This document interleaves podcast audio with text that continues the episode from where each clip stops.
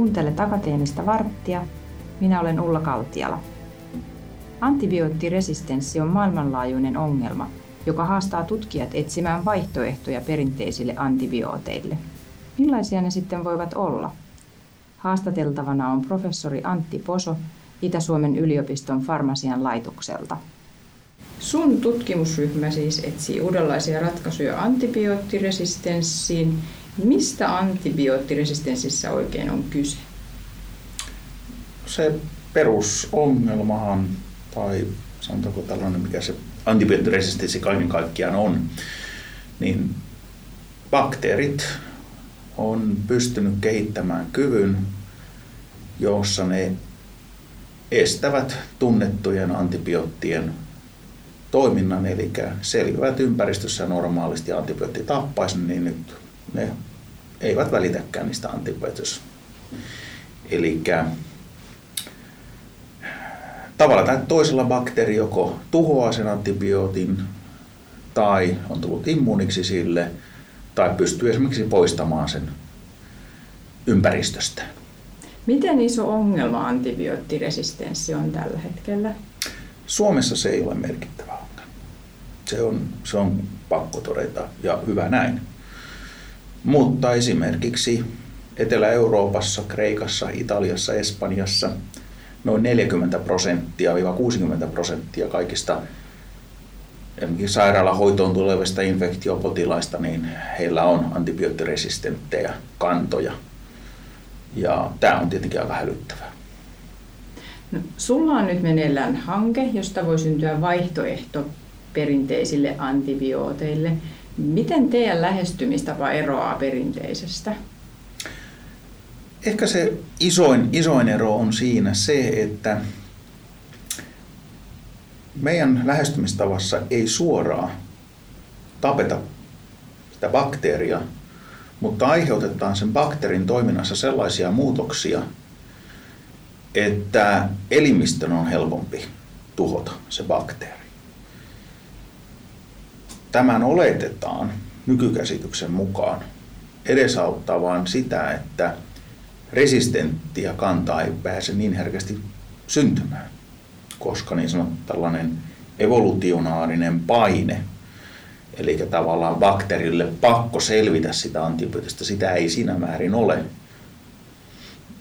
Ja tähän samaan lähestymistapaan, joskin käyttäen eri kohteita sitten ympäri maailmaa pyritään, tätä pyritään hyödyntämään. Tässä teidän hankkeessa, millaista lääkettä tässä kehitetään? Tässä on sellainen kohde kuin SUR A. Ryhmän sisällä puhutaan aika yleisesti vain surisiasta. Niin se on kohde, se on proteiini, joka on osallisena bakteerin soluseinämän rakentamisessa ja sen toiminnan varmistamisessa. Eli meidän ajatuksenamme on kehittää molekyylejä, lääkeaineita, jotka sitoutuu tähän SURA-proteiiniin, estävät sen toimintaa ja täten haittavat sen bakteerin toimintaa nimenomaan sen solukalvolla, bakteerin solukalvolla tai soluseinämässä ja sitä kautta antaa elimistölle mahdollisuuden joko suoraan tuhota sen tai saadaan esimerkiksi nykyisille antibiooteille parempi teho. Kumpikin on ihan relevantti lähestymistapa. Teillä on nimenomaan tämmöiset gram-negatiiviset bakteerit keskiössä. Minkä takia? Johtuu siitä, että ne on No bakteerit on kahta tyyppiä, on gram-negatiivisia ja gram-positiivisia. Ja nämä gram-negatiiviset ovat juuri ne, jotka ovat ongelmallisempia sekä klinikassa että lääkekehityksen kannalta. Niiden soluseinämän rakenne on sellainen, että ne pystyvät paremmin suojautumaan lääkkeeltä vastaan. Ja jos näitä vastaan pystytään paremmin kehittämään lääkkeitä, niin se, sillä on, sanotaanko, ihan kliiniseltä kannalta tai potilaiden kannalta isompi merkitys. Millaisissa sairauksissa tai tulehduksissa just nämä bakteerit on ongelmana? Skaala on hirveän iso. Eli periaatteessa niin mikä tahansa bakteeritulehdus voi olla periaatteessa kyseessä. Mutta kaikille tuttuja lienee esimerkiksi keuhkokuume, joka lienee ehkä nyt se yleisin bakteerin aiheuttaman vakavan infektion ja bakteerin aiheuttaman kuolemantapausten. Niin kun se tulee keuhkokuumeen kautta. Se on ehkä se helpoin tässä kohdassa todeta. Liittyykö ne kuolemantapaukset sit just usein siihen, että, tulee, että se antibiootti ei tehoa? Kyllä. Kyllä se on merkittävä, merkittävä, merkittävä rooli tässä. Eli ensilinjan antibiootit, kun ne ei toimi, toisen linjan antibiootit eivät toimi, sitten monasti joudutaan käyttämään sellaisia antibiootteja, joilla on merkittäviä sivuvaikutuksia. Eli jos me ajatellaan näin, että esimerkiksi mennään vaikka aminoglykosideihin, niin tota, noin, siellä on merkittäviä toksisia ongelmia, fluorokinoloneilla samaten. Eli kaiken kaikkiaan mennään sellaisiin aineisiin, joista sanotaanko näin, että kyllä se tappaa sen bakteerin, mutta jos se tappaa potilaankin, niin ei sekään hyvä lähestymistapa ole. Joo. Um, mikä niissä sitten on ideana näissä teidän ö, kehittämissä sur-A-proteiinin estäjissä tai salpaajissa? Me tiedetään tästä proteiinista, että sen toiminnalle on kriittistä sen proteiinin muodon muutos tai sen, sanotaanko sen konformaation muutos, niin kuin täsmällisesti ilmoitetaan. Voidaan ajatella esimerkiksi sillä tavalla, että se on vähän niin kuin, se on niin kuin i-kirjaimen muotoinen normaalisti se proteiini, ja kun se alkaa toimimaan, se kääntyy V-muotoiseksi. Meidän lähestymistavassa on kehitetty molekyyliä, joka sitoutuu tähän aktiivisen V-rakenteiseen muotoon ja estää sitä sen jälkeen, kun se on tähän V-muotoon päässyt tekemästä varsinaisesti sitä sitoutumista niihin bakteerin proteiineihin, joihin sen pitäisi sitoutua normaalisti ja auttaa sen soluka seinämän rakentumisessa. Eli tavallaan kun se V-muoto sitoo bakteerissa tiettyjä rakenteita, niin me mennään siihen veen sisälle ja estetään, estetään sitä, että se ei pääse toimimaan. Mitäs niille bakteereille siinä kohtaa sitten tapahtuu? Ne eivät kuole, mutta ne selki, tai sanotaanko suurimmaksi osaksi ne eivät kuole. Kyllä jotkut bakteerikannat saattavat jopa kuolla tässäkin tilanteessa. Mutta pääsääntöisesti tilanne on se, että bakteerin soluseinämän rakenne heikkenee eräiden proteiinien, joiden pitäisi normaalisti siellä olla, niiden määrä siinä soluseinämässä vähenee, ja bakteeri ei pysty esimerkiksi puolustautumaan elimistön, ihmiselimistön puolustusmekanismeilta. Tai esimerkiksi jos annetaan olemassa olevia antibiootteja, joita tämä bakteeri on pystynyt torjumaan sillä, että se ei päästä niitä soluseinämänsä lävitse, niin nyt se pääseekin soluseinämän läpi, jolloin lopputulos on se, että se bakteeri kuolee joko siis antibiootin vaikutuksesta tai elimistön, miksi kansanomasti sanottua valkosolujen vaikutuksen kautta. Eli tämmöinen uusi lääke, niin se ei, ei korvaisi antibiootteja, vaan niin kuin tehostaisi niitä? Voidaan sanoa näinkin.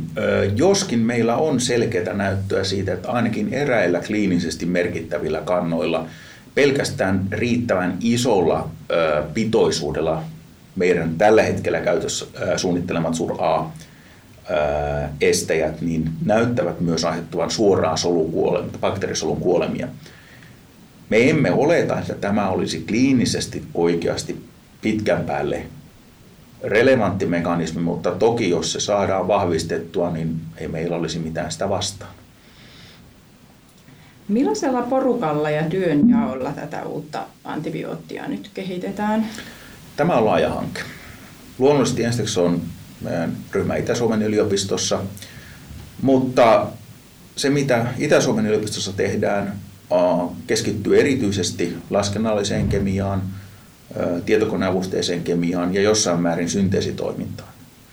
Biologiset testaukset, kliiniset, prekliiniset kokeet, tämän tyyppinen niin kuin niin kuin minä käytän termiä märkä laboratorio on Tübingenin yliopistossa, jossa myös itse toimin sivuvirassa. Max Planck-instituutti Saksasta vastaa proteiinin rakennetutkimuksesta ja eräistä fysikokemiallisista kokeista.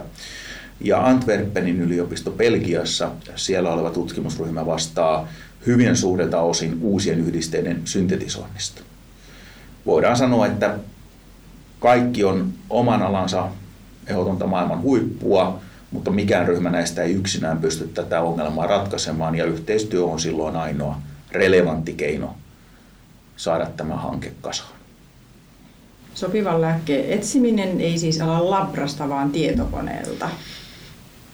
No itse asiassa voi sanoa, että se alkaa labrasta ja tietokoneelta ja ö, sairaalasta, kaikista yhtä aikaa. Eli laboratoriossa tai esimerkiksi sairaalassa eristetään näitä kantoja ja tutkitaan, miten siellä se käyttäytyy eri tilanteissa ja myös varmistetaan, että esimerkiksi jos me sen geeniteknologisesti poistamme tämän sur-A-proteiinin, niin näemme, mitä sen jälkeen bakteerille tapahtuu. Eli se on yksi itsenäinen osa. Toinen osa on sitten se, että tietokoneella analysoidaan samaan aikaan, että onko se sur-A-proteiini, voidaanko sitä, sen toimintaa estää pienillä molekyyleillä. Ja kolmannessa ryhmässä, eli vaikkapa Max Planck-instituutissa, pyritään samanaikaisesti suunnittelemaan niitä koejärjestelyjä, joilla voidaan tutkia tarkemmin sur-A-proteiinin toimintaa kokeellisesti. Kaikkia näitä tarvitaan suunnilleen samassa alkuvaiheessa. Mikä sitten on todellinen lähtöpiste, niin sitähän on mahdotonta sanoa. Jos ajattelee sitten sitä, mitä te täällä Kuopiossakin teette, niin miten nämä tietokoneavusteiset menetelmät auttaa teitä löytämään sopivan lääkkeen? No, siinä on se tärkein kohta on, että ne vähentävät niitä kokeita, joita meidän pitää tehdä oikealla molekyyleillä. Jos me ajatellaan klassisesti, klassisessa lääkeaineen suunnittelussa yksi molekyyli, joka menee apteekkiin asti myyntiin, yksi lääkevalmiste, niin on puhuttu, että noin 100 000 miljoona molekyyliä pitää testata jonkinlaisessa järjestelmässä. Näillä tietokoneavusteisilla menetelmillä me voimme merkittävästi vähentää näitä, tätä molekyylimäärää. Eli sen sijaan, että me testaisimme miljoonaa molekyyliä koeputkessa, me testamme miljoonaa molekyyliä tietokoneella ja josta esimerkiksi vain tuhat molekyyliä laitetaan sen jälkeen koeputkeen. Osaa tietenkin nopeasti laskea tästä, että jos vaikkapa joka ikisen miljoonan molekyylin tekeminen koeputkea varten maksaisi vaikkapa 10 euroa tai 50 euroa, mikä olisi totaalisesti alihinnoiteltu kyllä, niin se, että me saadaan screenattua niistä suurin osa jo tietokoneella pois, on, se on merkittävä teknologinen etu. Ja tämä antaa myös mahdollisuuden akateemisille ryhmille tehostaa huomattavasti lääkesuunnittelua, mutta on tietenkin nähtävä, että kyllä myös esimerkiksi teollisuus ihan samaa lähestymistapaa käyttää.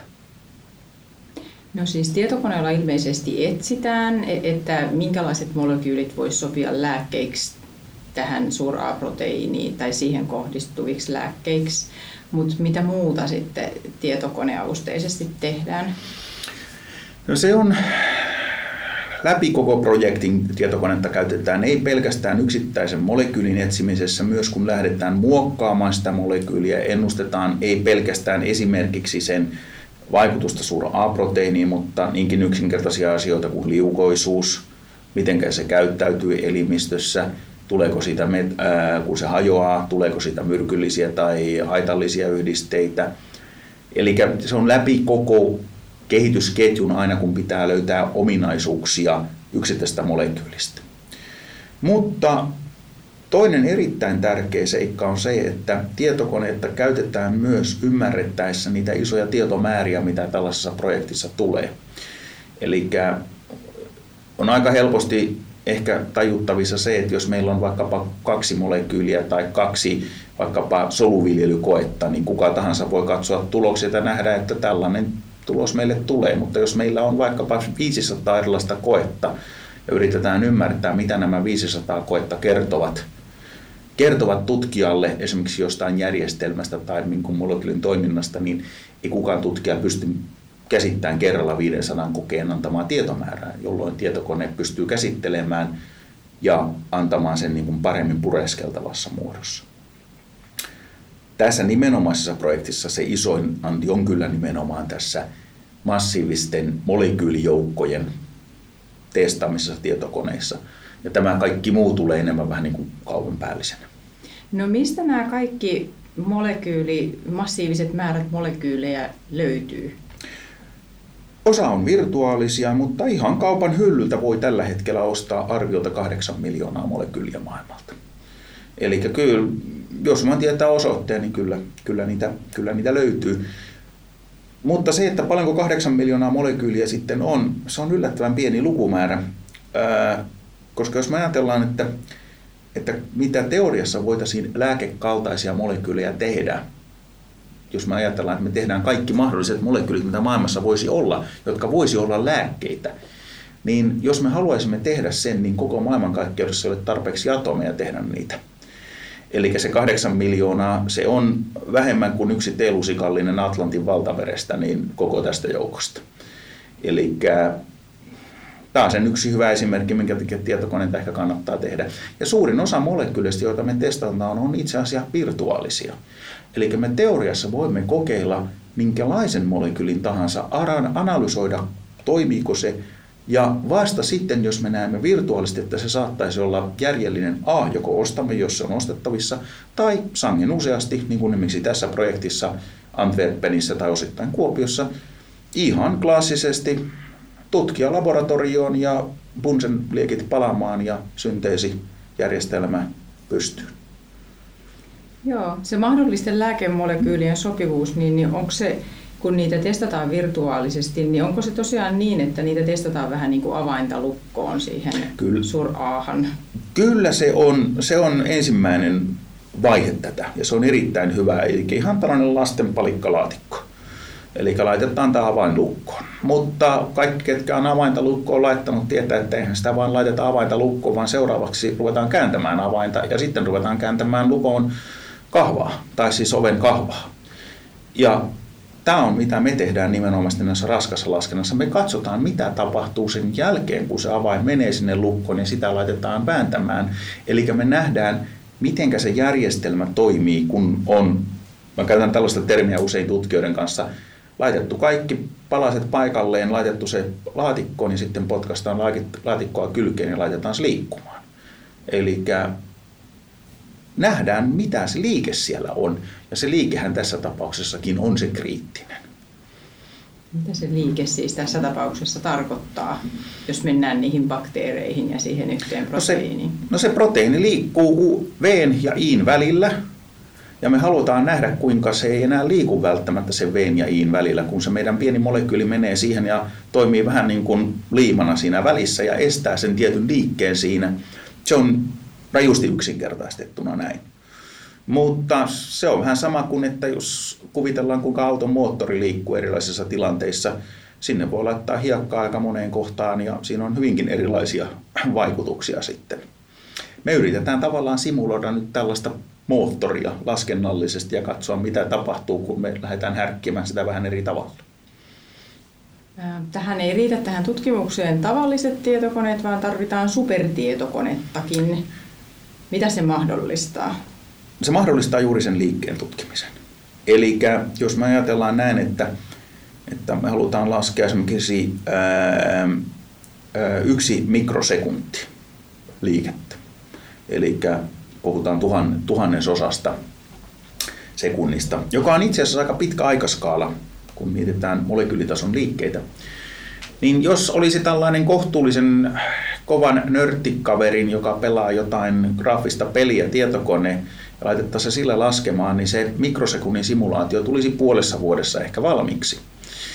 No nyt kun meillä on superkone, niin me saadaan se mikrosekunti ehkä parissa päivässä valmiiksi. Eli sen sijaan, että otetaan kaikki suomalaiset e-urheilijoiden tietokoneet ja laitetaan ne laskemaan meidän lääkänemolekyylejä, niin me käytetään superkonetta, joka on sijoitettu Kajaaniin, ja sen avulla pystytään tekemään tätä raskasta laskentaa. Teillä on jotain näyttöä jo yhteistyökumppaneilta siitä, että tämä SUR-A-esto toimii. Kyllä. Eli Tübingenin yliopistossa on useissa eri järjestelmissä pystytty sekä solupohjaisilla kokeilla että myös ö, alustavilla tällaisilla niin kuin in vivo-kokeilla varmistamaan, että todellakin suur A-proteiinin estäminen pystyy pysäyttämään infektioita ja myös herkistää ää, niitä ää, bakteereja olemassa olevilla antibiooteilla. Eli tämä on varmistettu useampaan kertaan. Lisäksi meillä on olemassa jo useita molekyylejä, joilla on merkittävää kykyä estää suraa toimintaa. Ja näiden molekyylien kykyä myös toimia tässä järjestelmässä on, on niin kuin validoitu monella tavalla. Ja tälläkin hetkellä niin kuin, esimerkiksi siellä Belgian päässä tehdään isompaa molekyylisarjaa. Ja välittömästi kun ne saadaan tehtyä, niin siirretään Saksaan testaukseen ja sieltä tulevat tulokset sitten siirtyvät välittömästi taas sen Kuopioon, josta sitten ne antavat meille mahdollisuuden parantaa meidän mallejamme ja lähteä suunnittelemaan seuraavaa syntetisoitavaa yhdisteperhettä. Eli tämä on tällainen iteratiivinen sykli, että jokainen tekee oman hommansa ja paketti, paketti paranee kierros kierrokselta, mallit tarkemmiksi ja myös biologinen data tulee sitä kautta niin kuin paremmaksi. Te olette saaneet lyhyessä ajassa kaksikin merkittävää rahoitusta tälle hankkeelle. Mitä se rahoitus mahdollistaa? Kyllä se täytyy sanoa, että se mahdollistaa koko projektin olemassaolon. Suomalainen yliopistolaitos on, on monella tapaa maailman huippua, mutta kansainvälinen huippututkimus vaatii käytännössä aina ulkopuolisen rahoituksen. Ilman esimerkiksi tässä tapauksessa Suomen Akatemiaa ja Jani Aatos Erkon säätiön merkittävää tukea, niin ei tällaista hanketta voitaisiin Suomessa tehdä, vaan tämäkin tehtäisiin kokonaisuudessaan ulkomailla. Ja sitä kautta se tietotaito, mikä Suomessa on, niin se jäisi joko hyödyntämättä tai vielä pahempaa, me ei saataisi niitä uusia ideoita, uusia osaamista kehitettyä edelleen, joka sitten mahdollistaa esimerkiksi suomalaisen tutkijan tai esimerkiksi suomalaisen teollisuuden pitemmässä juoksussa pysymään, pysy, pysymistä kilpailukykyisenä kansainvälisessä mittakaavassa. No mitä just tällä hetkellä tapahtuu tässä mm, uudes, uusien antibioottien kehittämisessä tai tässä nimenomaisessa hankkeessa? No itse asiassa ihan tällä hetkellä tänä aamuna me jätimme juuri raportin CSL, eli meillä oli tällainen niin sanottu esikäyttöoikeus Suomen uusimpaan superkoneeseen, jossa me teemme juuri tämän SUR-A-projektin raskaita simulaatioita. Olemme juuri analysoimassa niitä tuloksia.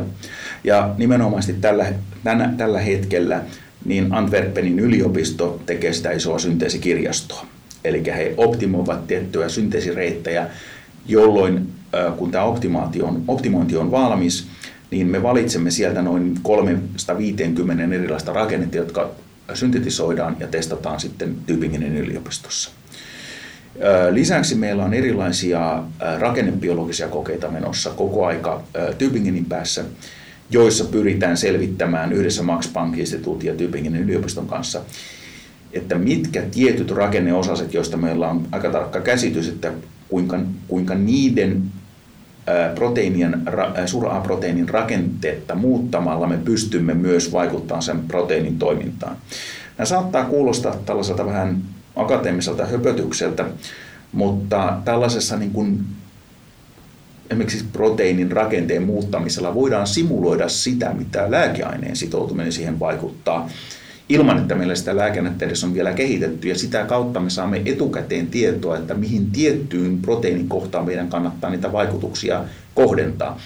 Eli näitäkin kokeita tarvitaan siinä itse lääkeaineen suunnittelun tueksi. Mutta nämä on siis sellaisia ihan konkreettisesti tällä hetkellä käynnissä olevia tutkimusoperaatioita, joita siis ihan, ihan aktiivisesti pyöritetään koko aika. Joko tässä tähyillään kohti jonkunlaista läpimurtoa tai onko ainakin valoa tunnelin päässä? No läpimurtoahan kaikki lupaa, mutta harva pystyy toteuttamaan. Kyllä se enemmänkin se tunnelissa se valo on se, mikä on niin realismia. Lääkekehitys on, se, on, se ei ole maraton. Se on jotain ultrajuoksun ja kymmenen ultrajuoksun välillä oleva homma.